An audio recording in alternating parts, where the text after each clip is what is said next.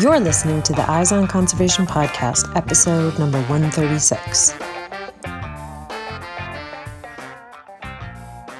Before we start today's show, I wanted to take a quick moment just to introduce myself. I'm Catherine Dunning, the newest member of the Eyes on Conservation team, and I'm so ridiculously excited to be here.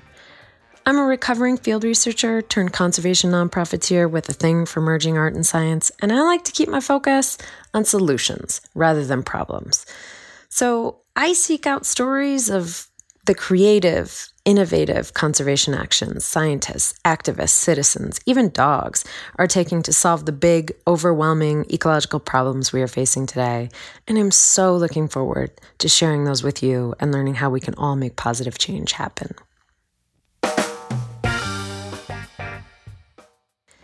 Today's guest is the enormously talented Missoula based Amy Martin, who is the founder and producer of Threshold, one of the most binge worthy podcasts of 2017. In the first season, listeners were taken to the intersection of nature and humanity on the complex issue of rewilding bison in the West. And it dives in deep, revealing the issues in entirely new ways. With season two in the works, our producer Matt Podolsky caught up with Amy to discuss the inspiration behind this captivating show. Have a listen. Um, well, my name is Amy Martin, and I'm the founder and producer of a show called Threshold. And it's both a radio show and a podcast. And uh, we're kind of in the process of trying to come up with like a really snappy way of describing it. But the non snappy way of describing it is that we take one big environmental issue and we look at it over a number of episodes. So we're the exact opposite of the, um, you know, quick fix soundbite kind of culture. We're trying to, you know, nerd out on something in a deep and substantive way, um, so that people who are interested in in that topic can learn I, I, shouldn't say all there is to know about it but really go in deep and um, you know i started at think not knowing whether anybody but me would find that sort of thing appealing and it, and it seems like um, at least with our first season that, that some other people do find that kind of thing appealing so that's been very gratifying I am one of those fans. so it's a it's it's it's an awesome show. I mean, um, and folks that haven't checked it out definitely need to. I mean, if you're if you're listening to this show, if you're listening to Eyes on Conservation, you're interested in sort of conservation topics like, um, yeah, what you what you did with the first season is super fascinating. Um, so, I mean, maybe you can talk a little bit about sort of like what brought you to the point of like you know this inspirational moment that I assume you had when you like had the idea to uh, you know put together this show. Well, the heavens opened and a bison descended on a, sh- on a shaft of light, and I. I just knew.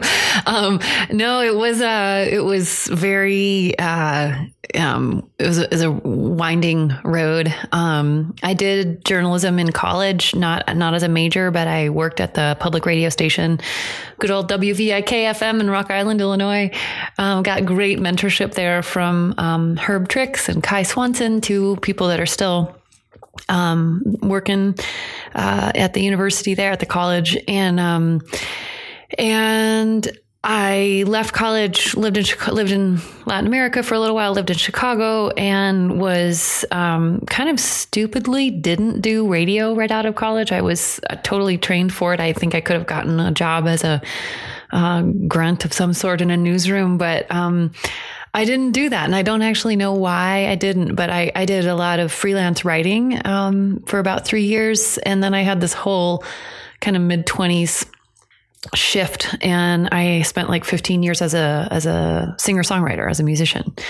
Um, so I toured around and um, you know did shows and made albums and really enjoyed it. Um, but I somewhere um, I don't even really exactly remember the timeline, but five ish years ago, I was starting to feel kind of unsettled with that, just um, not really seeing myself wanting to do that for the rest of my life.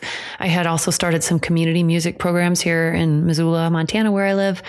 And I was loving that, but um, also wasn't necessarily seeing myself doing that for the rest of my life. And all along the way throughout my music career, I had I had always just recorded sound, like not just you know, obviously I was recording music, but I was also recording like just sounds of places where I was. I, I, gave people little gifts of like weird sounds. Like I just love sound and love documenting things. And um, of course, I've always been a, a, listener. And so I think somehow that um, interest in storytelling shows and my own interest in sound. And then um, I have this whole, you know, interest in politics and society and culture and environment, um, you know, actually being out in nature as well as learning, studying about it. And so um, I actually didn't start with Threshold. I dabbled with this other show called Learning Their Place. I started, and the idea with that was going to be combining children, nature, and culture, um, talking about issues of just what it is to be a kid and trying to be a, a, human animal in kid form and kind of the culture around kidhood and nature and where those things intersect, which is still something I'm super interested in. But I made like seven or eight episodes and then I realized um, that I had just cast my net too too narrowly, too small. Um, and really what I think that show wants to be is like a season of threshold. Like like go in really deep in a big intense way about children, nature and culture. But I, I was, I was doing some stories for NPR and, and our local public radio station too. And I was just feeling like, oh yeah, like I'm I'm talking to coal miners in eastern Montana, and I'm talking to um, Native Americans about language right revitalization and these other things. And I was like, all of these things could be uh, a podcast episode or series or something. And I just realized that um, I had to find my show too too in too small of a way. And so then from there it evolved into Threshold. And I I still do have think thoughts of that I'll do a season about children, nature, culture, but uh, yeah, so it wasn't, it really wasn't like a big inspiration moment. It was more like it just kind of organically grew out of a whole lot of questions and experimentation. Totally. And it's like, a, it's like a series of, of inspirational moments, right? Not just all in one burst, but it's a natural progression, right? I mean, that's how these things yeah. usually work in reality, I guess. Yeah. Um, Is that how it happened for you? Um, I, yeah, absolutely, absolutely. You know, and I mean, our our show is you know, Eyes on Conservation is very different. Obviously, I mean, it's it's you know, we it's a weekly interview series, right? So, I mean, the idea is like we're we're releasing content every single week um, on a consistent basis, um, and uh, there's been that gives us a lot of flexibility to um, to experiment. There was like definitely an inspirational moment where I was like oh, a podcast. That would be a cool way to reach people, right? Um, but like those first two episodes like are nothing like what the episodes are now. I mean, they're the show has evolved quite a bit and it's become something very different from what we originally thought it would be, you know. Um, so yeah, absolutely, definitely like a series of sort of moments and and shifts and and pivots along the way for sure. But you know, I love like I love how you position that right because you know, you start off talk. I mean, you mentioned this uh, original idea that you had for um, a podcast for a show, um, and then how you wanted to sort of broaden the scope. And and I, I just love the idea that like you broadened the scope and embraced the idea of conservation as a way to broaden it. Because like one of the things that that we talk about a lot on eyes on conservation is you know we're trying to like make connections and and, and get people to understand that um, conservation really isn't a niche topic that it really has all these interconnections with all these other issues. It's not just science it's politics and i mean it's it's everything and music you know art culture um, and so that that's cool to hear you say that, right? Because I think a lot of people, when they think conservation, they think like, oh, that's such a niche topic, but like really, it's not. I mean, you can talk about anything. Um, is really what I feel like. So, um, yeah. Once you had sort of realized that this was what you wanted to do, you know, when you sort of landed on this idea, the concept for threshold. Um, yeah, I'm curious about how you sort of selected the topic for for season one. I mean, maybe you can sort of just very briefly like summarize like what season one is all about. Um, what was the inspiration? You know that that little inspiration moment for uh, for that for that choosing that topic. Um, well, season one tells the story of the American bison. I became kind of aware of the bison story when I moved to Montana at the very end of 1999 having had zero knowledge of it, I don't know if I could have told you what a bison looked like before I moved to Montana. Um, but uh, I guess in a nutshell, the story of the bison is an uh, kind of an unresolved conservation story. Um, we used to, they used to be 50, 60 million of them in North America. We decimated the herds. Um, just unbelievably in the 1800s to the point that at the turn of the century into into the 1900s there were um, some definitely less than a thousand wild bison left, and um, some people uh, say that there were like 23 in um, Yellowstone National Park. Um, there may have been a few others floating around in in uncounted pockets, but anyway, the point is very few bison. Um, and then we managed to save them from extinction just barely.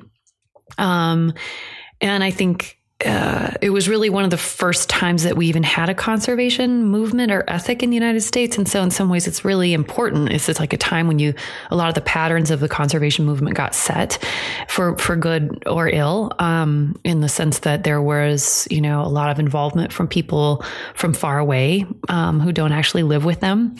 Um, and their input was crucial. Um, the bison probably wouldn't have been saved without some wealthy Easterners who were, you know, enforcing it. But on the other hand, that immediately sets up a controversy, which continues to this day, which is that um, the, the kind of the control and maybe some of the ethic around it um, is perceived, and in some cases rightly so, as being coming from elsewhere. Um, like we get to have this thing that we like, but we don't actually have to deal with the negative consequences of living with it. Um, and uh, what's interesting about bison, though, is that we saved them. They managed to persist. And then we kind of just went elsewhere. People started worrying about saving elk and saving deer and saving beavers and saving uh, grizzly bears and all the other kinds of animals that we had decimated so horribly. Um, and it was kind of like everyone patted themselves on the back, like, okay, bison done, moving on. But we never actually grappled with the question of like, well, what happens if they really truly rebound? Like, not just where we have a hundred or 500 or a thousand, but like they really start to reproduce and want to have their habitat back or even just portions of it. So to this day, we have not decided as a country if we're okay with free roaming wild bison. We're okay with every other species that we've saved. We're, we're, um, some are more controversial than others, of course. Wolves, highly controversial, grizzly bears. Um, but in general, when we save a species, we kind of accept the fact that, yeah, they're going to roam around. They're going to be wild animals. With bison, we're still in this weird limbo where, like, we kind of want them, but we prefer that they sort of stay in certain places where we don't have to, they don't bother us too much. And a lot of people are pushing back on that and saying, like, no, this is this beautiful wild animal. It's actually totally possible to coexist with them. And some people are saying no it's not. So we just got into that that controversy um, in depth. Um, in terms of what inspired me to do it i mean i i had this really i had this burst of strong interest when i moved to montana. And then, like many people here, I kind of got tired of it because every single year it comes up. Every single year, it seems like there's the same voices that go, you know, some people are like, seem to be kind of unreasonably hating on the bison. And then some people kind of are defending them in a way that also sounds a little unreasonable and kind of out there.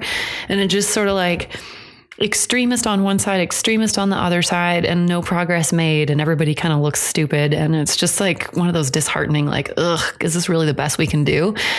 So I kind of tuned out from it and then I had started to somehow get more interested in it in the last couple of years again. Just, I mean, it's kind of one of those things where you're like, I should really be interested, and why can't we do better than this? And, um, but then I, I, uh, I remember asking the news director at Montana Public Radio. Um, I was just pitching freelance stories to him, and there's so many freelance stories out here that I asked him. I was like, okay, I could pitch you stories on like anything. What what are some freelance stories you want? And he was like, "How about some bison stories?" And I was like, "Yeah, okay."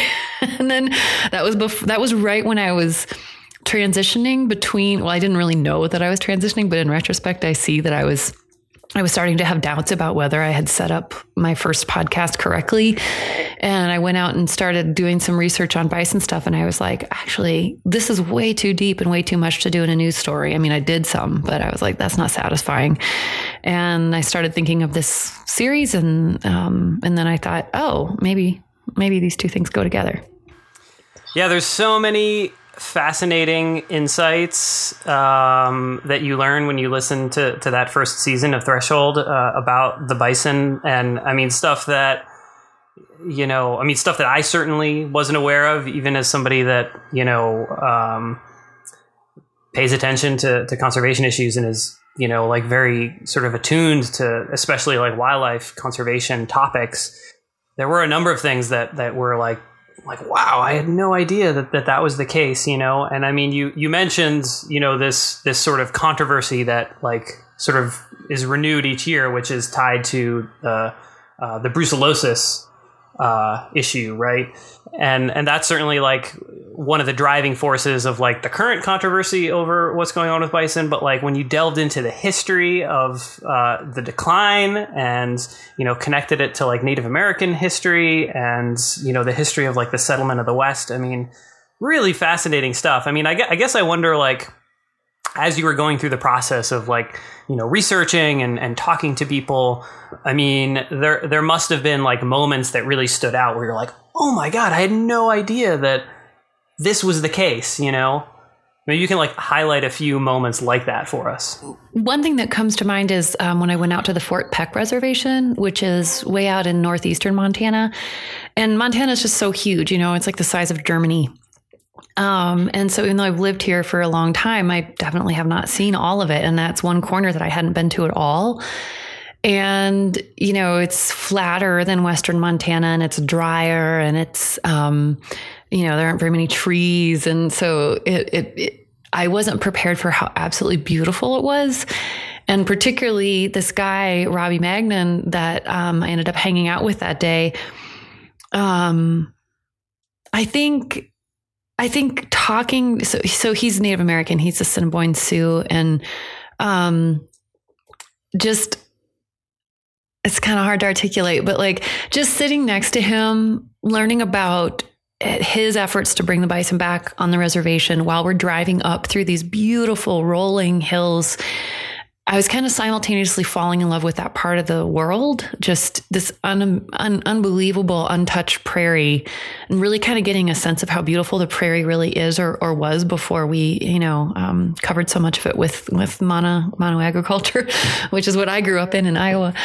And then realizing how recent this history is, you know, like he's, I can't remember right off the top of my head, but I think he's like in his late 50s or maybe early 60s.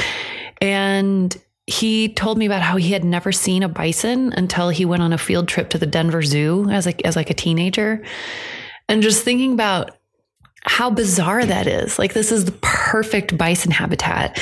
And he's from a culture that depended on them for millennia. And he's still connected to that culture. And yet, there were no bison for any of those kids to see, you know? And it's just so easy to kind of imagine that the decimation of the bison herds and the oppression of Native Americans is something like, oh, way back there in history. And it's just so current. It's now, you know? It's not even just Robbie's childhood, it's right now. And, um, and hearing about that from him and hearing about how um, you know as a little kid of course like most little kids at some point he played cowboys and indians and he's an indian and how every he's and all the kids were and he said that they all wanted to be the cowboy because they had ingested already as children that the indians were the bad guys and not the people you wanted to aspire to be uh, so just that, like the depth of of the colonial influence and how it gets ingested and how toxic it is. You know, at that same time that I was visiting him, they were having this big forum um, in their community around. Um, uh, alcohol and drug abuse because it's you know it's just um, rampant on the reservation and it's, it's it's a lot of poverty and just learning and then and in his mind this his efforts to bring back the bison are doing so much for the kids in the community to help them give them something positive to connect to. They had a couple weekends before I came, they'd had this big summit. They called it Buffalo Summit and kids camped out way up in the hills with the bison and they got, you know, they learned how to do traditional, um, uh, practices with the meat, with the hides. And he was so excited talking about it and inspired. And I just was like, you, start to connect all these dots, you know? It's like, it's um, the fact that they're dealing with massive problems around drug and alcohol are not disconnected from the fact that he never saw a bison when he was a child and that he's, you know, it's just, um, so that was, I, I, just, that whole day was just kind of emotional and beautiful and just fun too. He was just like a fun guy to talk to. He was really funny and positive and um, open.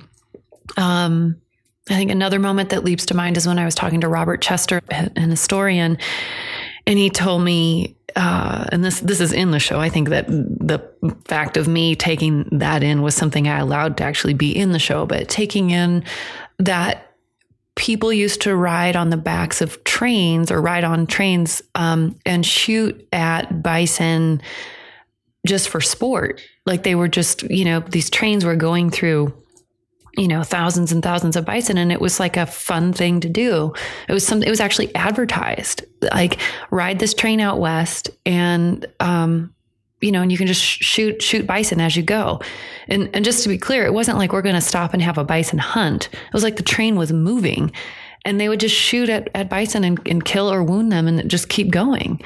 And that is so messed up. I just think that it's um in any culture i mean it, it's not about killing animals like that, that's okay we need food we need we need you know to use their hides for shelter of course that's part of the deal but just to kill something just to kill it and and then leave it it's so bizarre um, and the fact that it wasn't just like, oh, this one time that happened. It was like standard practice. I mean, not like every single person who came west did it, but it was common enough to be advertised and to be talked about. And it was like a fun thing to do.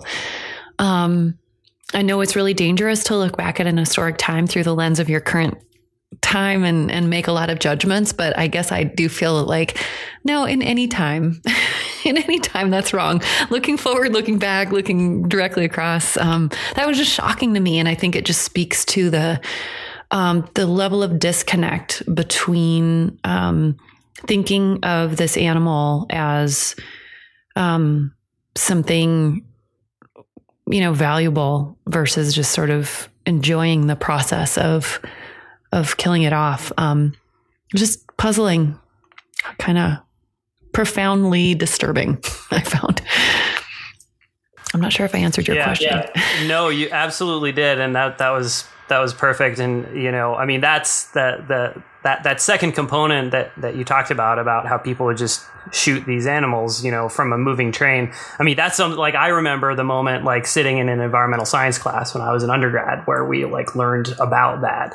And um, yeah, it's it. Uh, you're absolutely right. I mean, it's it's shocking that like that was the United States and that that was like the value system that that like that was considered okay. You know, um, I mean, even if you're a hunter, like that goes so far against like the values of of you know like what we think of as the value system of hunters like in yeah especially uh, if you're a hunter i think i mean some of the people i've talked to that are most disturbed by that are hunters just like what yeah. you know like yeah. Yeah. Yeah. I think it I think it also uh, is maybe something that it comes to mind for me because I really feel like part of what the show what I'm trying to do on the show is it's it's as much environmental philosophy as anything else, or maybe just philosophy with environment as kind of the catalyst. You know, like it just it just raises questions like who are we? Who where did we come from? Um, what are the two what, what are the different value systems that are in play in different cultures? Which ones do we want to model ourselves after? And I just feel like in all these relationships we have with things other the non-human world, whether it's wildlife or a, a particular place or or rock for that matter, they tell us something. It's mirrors back onto us as individuals and as a group, and um, that's a mirror that's worth looking at and looking at where it. What are the you know, what are the descendants of that worldview? Where are they playing out in our lives now? How is that affecting us and incorporated into our worldview that we might not even be aware of?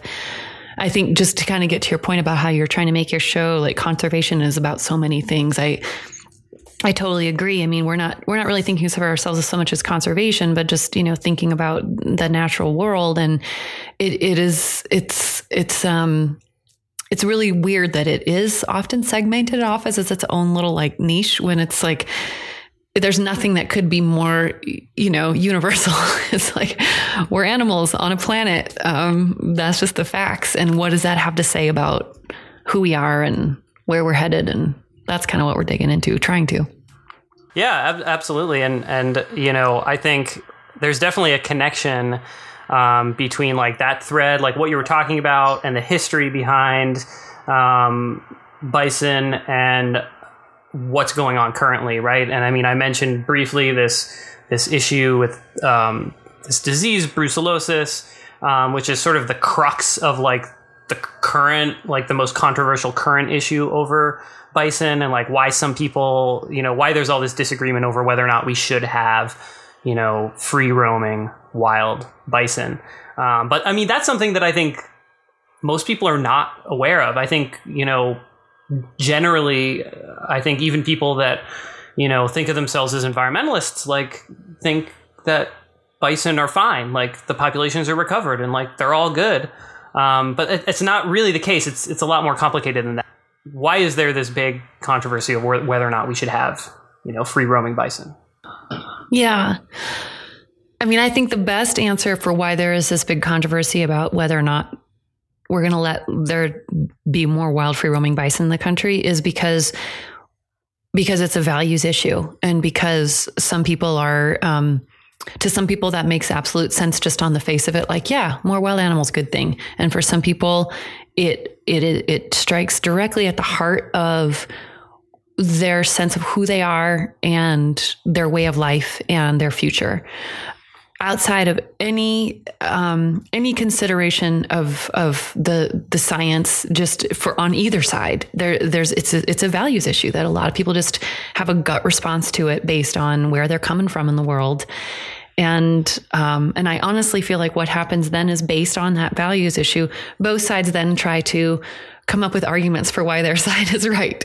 You know, like that's what we do, right? We we we think that we're making decisions based on these like really sound logical reasons, but really we kind of make decisions and then we go back and find reasons for them. Um, so I just wanted to flag that because I think that sometimes we get really hung up in thinking about the reasons on both sides, which are worth considering, but like let's not fool ourselves honestly what most people are doing is thinking about it in reverse including including the two of us i'm sure you know no one's exempt from that. Um, so uh, the reasons that are given for the controversy um, are uh, the, the largest one around the Yellowstone area, anyway, is that um, the bison and the elk in the Yellowstone area have been infected with the disease called brucellosis. It's a bacterial disease that was brought over from livestock from Europe way back, and um, and used to be uh, in livestock kind of all over the country. Um, like my own dad remembered um, vaccinating their pigs for it, you know, because um, it you, you can it can cause problems for humans. Usually not fatal, but it can make you sick um, and can be fatal. Um, so in livestock, it's been almost completely eradicated um, because we're good at vaccinating livestock. Um, but because it got into this wild population, these two wild populations in the Yellowstone area, um, they've propagated it and they've become what's called a disease reservoir for it. So they hold it, they can transfer it back and forth to each other across a species border boundary, and um, that makes it highly unlikely that we're ever going to fully eradicate brucellosis from the elk and the and the bison in the Yellowstone area. So the the issue that has then been how to keep the cattle that are in that area separate, or, or how to keep the bison and elk separate from the cattle in that area.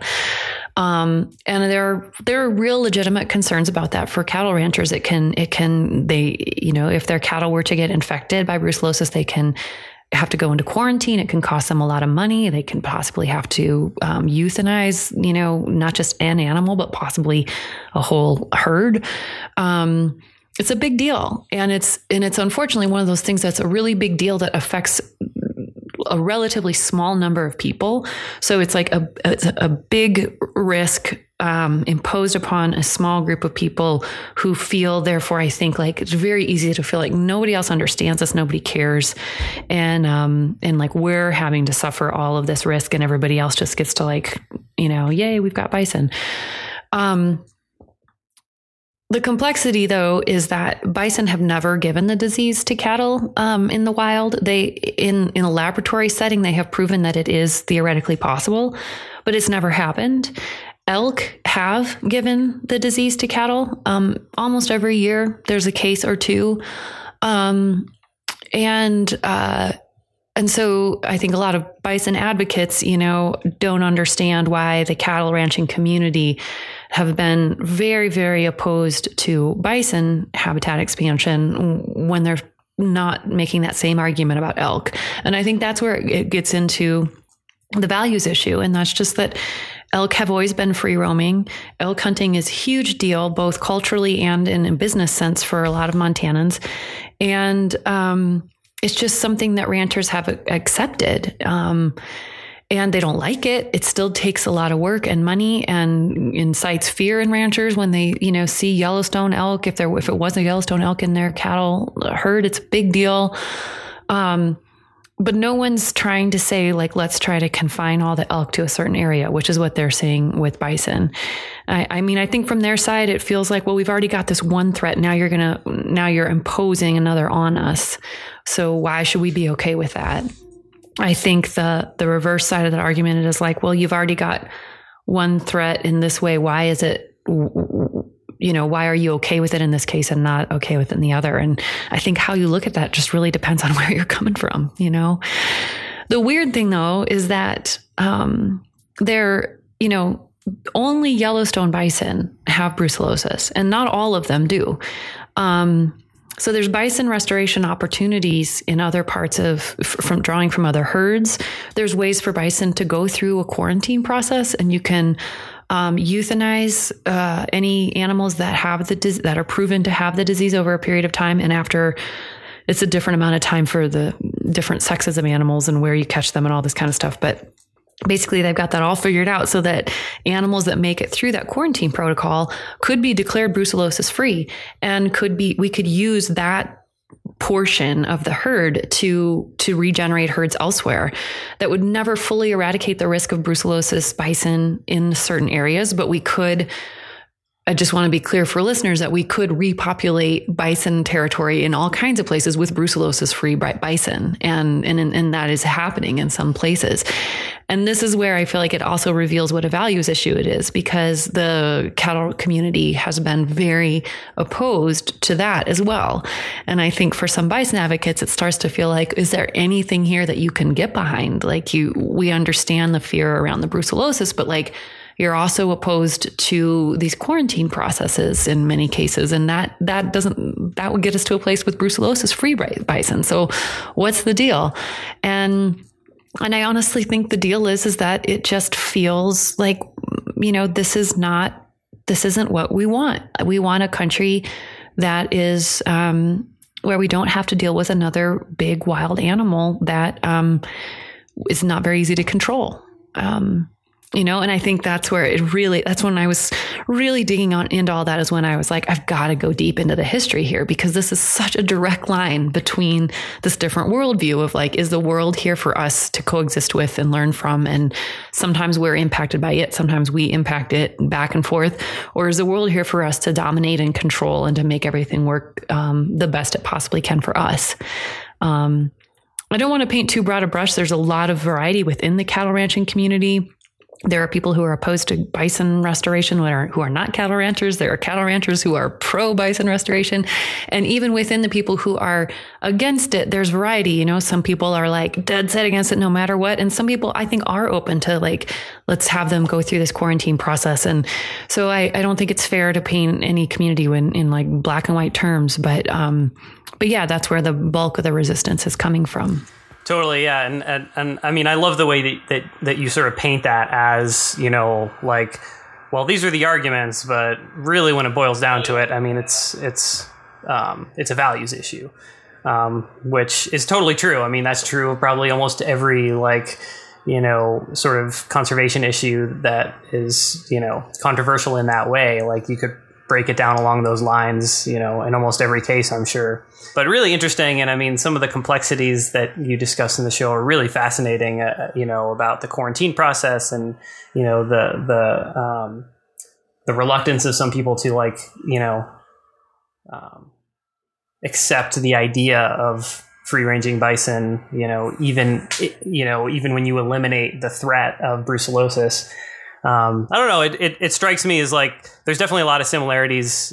I think between that issue and a lot of the controversy controversy over wolf reintroductions, right? And I think like in a lot of case, um, I've had a lot of conversations with um, my in-laws about the wolf issue, um, and you know, uh, and and I try to like sort of dig deeply into that, like that perspective uh, of folks who are like adamantly opposed to wolf reintroductions. Of like, what's like, what's really the source of this, you know? And um, and I think it like a lot of what it boils down to, I think, is that like, you know, we don't have that like historic historic memory in the way that I think a lot of Native American communities do you know? Like there aren't we can't go back like four generations and say like well my great great grandfather remembers the time when there were bison all through here. It's like no for the entire lifespan the entire existence of said ranch there haven't been bison here right? And uh, you know it's like my father-in-law saying like well there weren't wolves here when i grew up. Therefore they shouldn't be here. You know it's like okay but go back a little, just a little bit, you know, more time, and there were wolves here. You know, it's easy to fall into that trap, right? Of picking an arbitrary point in the past and saying, I want it to be like this always. Right, right. Which is something that um, sometimes environmentalists get accused of as well. Like, oh, you're going to try to recreate this certain time just because it happens to work for you. Um, I think that that's probably a legitimate, con, you know, critique on all sides. Um, but yeah, I do think it's really it's really important to note if nothing else let's just try to notice what time we are picking you know like um, just that awareness alone, I think would do wonders for opening up the debate just to have a little bit more wiggle room for everyone to have a little more thinking space. Because I think a lot of people do start the clock of history when white people came west or, you know, in, in this part of the world anyway. Um, you know, over and over, not just around this issue, but over and over and over, you'll read something that'll say, um, you know, the history of such and such town began in, you know, 1884, da, da, da, or uh, there'll be a sentence like Native Americans lived here for millennia. Then in 1884, here's an individual person who has a specific identity who did X, Y, and Z thing. Like now history begins. Everything else before then is sort of like, yeah, it's a big kind of mushy, we don't know what it was. Something was here. And I just think, you know, just having the awareness that that's a choice, that's a bias. And um, for a whole lot of people who live in Montana, that's not when they start the clock. That's not when they start the clock at all. They have family memories that go back way, way, way further. And, um, and that's important too. And I don't think that it's, I don't think it's a matter of trying to say like, well, one community's version of history gets to trump another. No pun intended. Um, but, uh, but just can we have room for more than one you know and i think that that's that's where it gets really complicated around the bison thing because we are in a different world now. We we we have carved up huge amounts of space, and we're we're probably never going to have 50, 60 million bison in North America again. At least not in the next 500 years with the number of people that we've got here. And um, I think it, sometimes people look at that and and because they hear bison advocates sort of um, referring to that history, they assume that the only way that that we're in that that's what we have to go for. Like, oh, these crazy environmentalists, they want you know the whole country full of bison, and it's like, well, there's a huge space in between that and uh, less than 5,000 that are not allowed to leave Yellowstone National Park. You know, we have preserved enormous amounts of public land in this country, which is one of our hugest gifts. And, um, at least from a certain perspective. And, um, a portion of that land is great bison habitat. And, you know, um, the biologist I spoke with said that in order to have a truly like ecologically sustainable herd, you need a minimum of a thousand. And really to keep the gene pool healthy and to keep the, the species continuing to evolve as a wild animal, you probably need more like 10,000. You know, so what if we had a country that had four or five herds of 10,000 or more in different places? are they going to be walking through downtown Chicago or, you know, New York City or Seattle? No, but there's a lot of space in this country. And if we allowed them to inhabit it, what might that look like? And would there be some conflicts around the margins? Absolutely. Could we deal with them? I mean, as one person, I remember him saying, for God's sakes, Amy, we put a man on the moon. like, I think we can figure out how to deal with these conflicts, you know? And I, it's just, but it's a matter of if you want to or not. Yeah, totally. Totally. Well, we could talk about bison forever, but um, I, I do want to move on because I want to hear about season two of Threshold.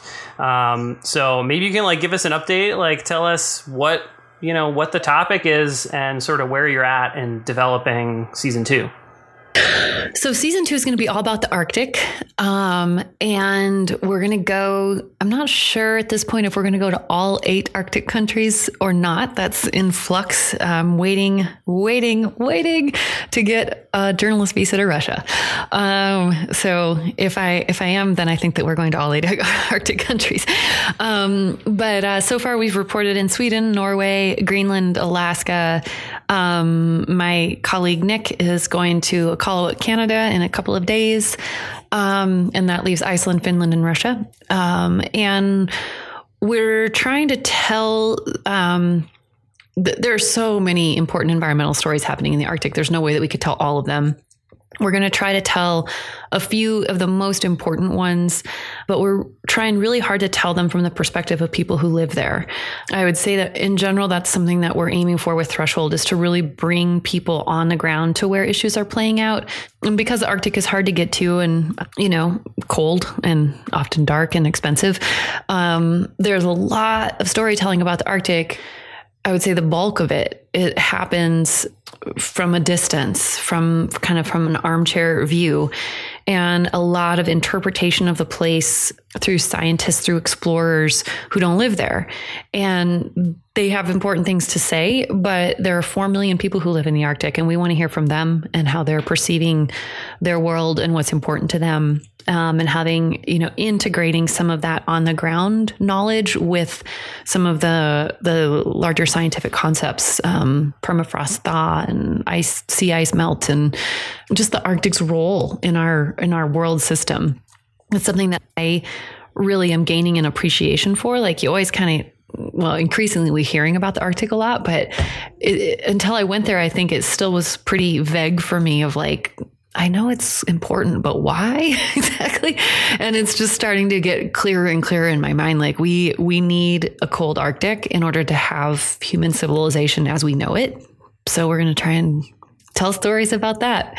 I had hoped that I was going to be able to release this season in May, and we just decided that we're actually not going to do that. We're going to push it back till next fall. Have there been any like really standout sort of like revelatory moments or any like characters that you've interacted with thus far that um, you know really have a, a super unique perspective? So many interesting characters. I think I might leave them unnamed for now just so people can have the joy of discovery during the show itself. But um, standout moments. Um, well, I, I was so blessed to get to spend five days on the Greenland ice sheet, like out on it with a science team. Totally blew my mind. It was just to to step out of a helicopter and walk on this enormous piece of ice, um, you know, like to the horizon in all directions, just ice. It was mind blowing, and uh, and it's it was really it was honestly like kind of emotional for me because um, you know our species evolved with these huge ice sheets and we don't have very much ability to access them anymore when they're shrinking for one thing. And you know they're in antarctica which is even harder to get to or greenland. And so just this privileged feeling of like oh my gosh like i'm on this thing that um, has been here for so long is so old. And uh, that was amazing. I think another amazing day was I spent the day in a fishing boat with a Greenland um, uh, Greenlandic fisherman, tiny little boat out on the ocean, catching cod, trying to do an interview with my non-existent Greenlandic and his marginally existent English, and we we had a great time. We spent like 13 hours out there. Um, spending a day on top of a mountain with a Sami reindeer herding family in Norway was epic. Um, just, uh, yeah, honestly, it's kind of hard to summarize because it was just kind of one peak experience after another. It was by the time the summer got done, I was exhausted. For, I was just like, oh my gosh, I'm so full of amazing stories and scenes, and so I'm still in the process of kind of trying to sort it all out. My my wall that you can't see here is covered in little pieces of paper with little scenes, characters, ideas. And I'm just like, it's a giant collage mess right now that I'm trying to sort into episodes. Super awesome. I mean, well, um, I'm a little bit disappointed that I have to wait until the fall to, to hear season two, but uh, I will be anxiously awaiting um, the release of that. And uh, I mean, maybe at this point you can share with our listeners, like you know, some information about like where they can go to learn more about Threshold and and you know get get updates um, as you continue to you know work through season two, and of course, for folks that haven't, can listen to season one as well. Well, thanks. Thanks for giving it such a great endorsement. Um, so the easiest way is just thresholdpodcast.org and there's a space to sign up for our mailing list on there. And we don't send out a ton of stuff, but we try to make it pretty fun when we do. And that's the best way to get the most updated um, news on what's going on behind the scenes and when it'll come out. We're on Facebook and Instagram and Twitter. Um, and we are not on Snapchat as of yet. Trying, don't think we're going to be trying to figure that out. Um, let's see. Uh, oh, and we have a blog, um, which you can connect to through our website as well. Um, it's on Medium. Um, but yeah, just going to thresholdpodcast.org is the best way. That's also where you can see the links to subscribe. You can find us on iTunes, or if you're a Android user, pretty much all the apps. Well, not all, but a lot. Most of the major apps, if you search for us, will come up. Stitcher, and I don't even remember the names of them all. But you Android people, you know what you you know what you need to do. and if anybody is looking for us on a particular podcasting app that you love and you're not finding us, I hope like let us know because we want to be we want to be easily accessible to everyone. Yeah, totally. That goes for us too, man. Yeah, definitely. Um, always good to get feedback, you know, um, in, in that respect of like, hey, this is the app I use, and how come you're not on there? Um, but we can figure those things out, right? I know it's really cool in the Android world that there are so many options, but it's also uh, difficult for us podcast producers because it's like hard to stay on top of it all. But totally, totally. Stop paying attention for a few months. And like, oh, look, there's all these new uh, ways to listen to podcasts. Totally. Um, awesome, awesome. Well, thanks, uh, thanks a ton for coming on the show, and I mean sharing all these amazing stories. Um, yeah, it's been a lot of fun. Thank you so much for having me. Thanks for listening and for for liking it and um, just sharing it with your listeners. And, and we'll be do, sure to do the the same with ours. And yeah, I just appreciate having a, a forum for some thoughtful discussion about this stuff. So thank you so much.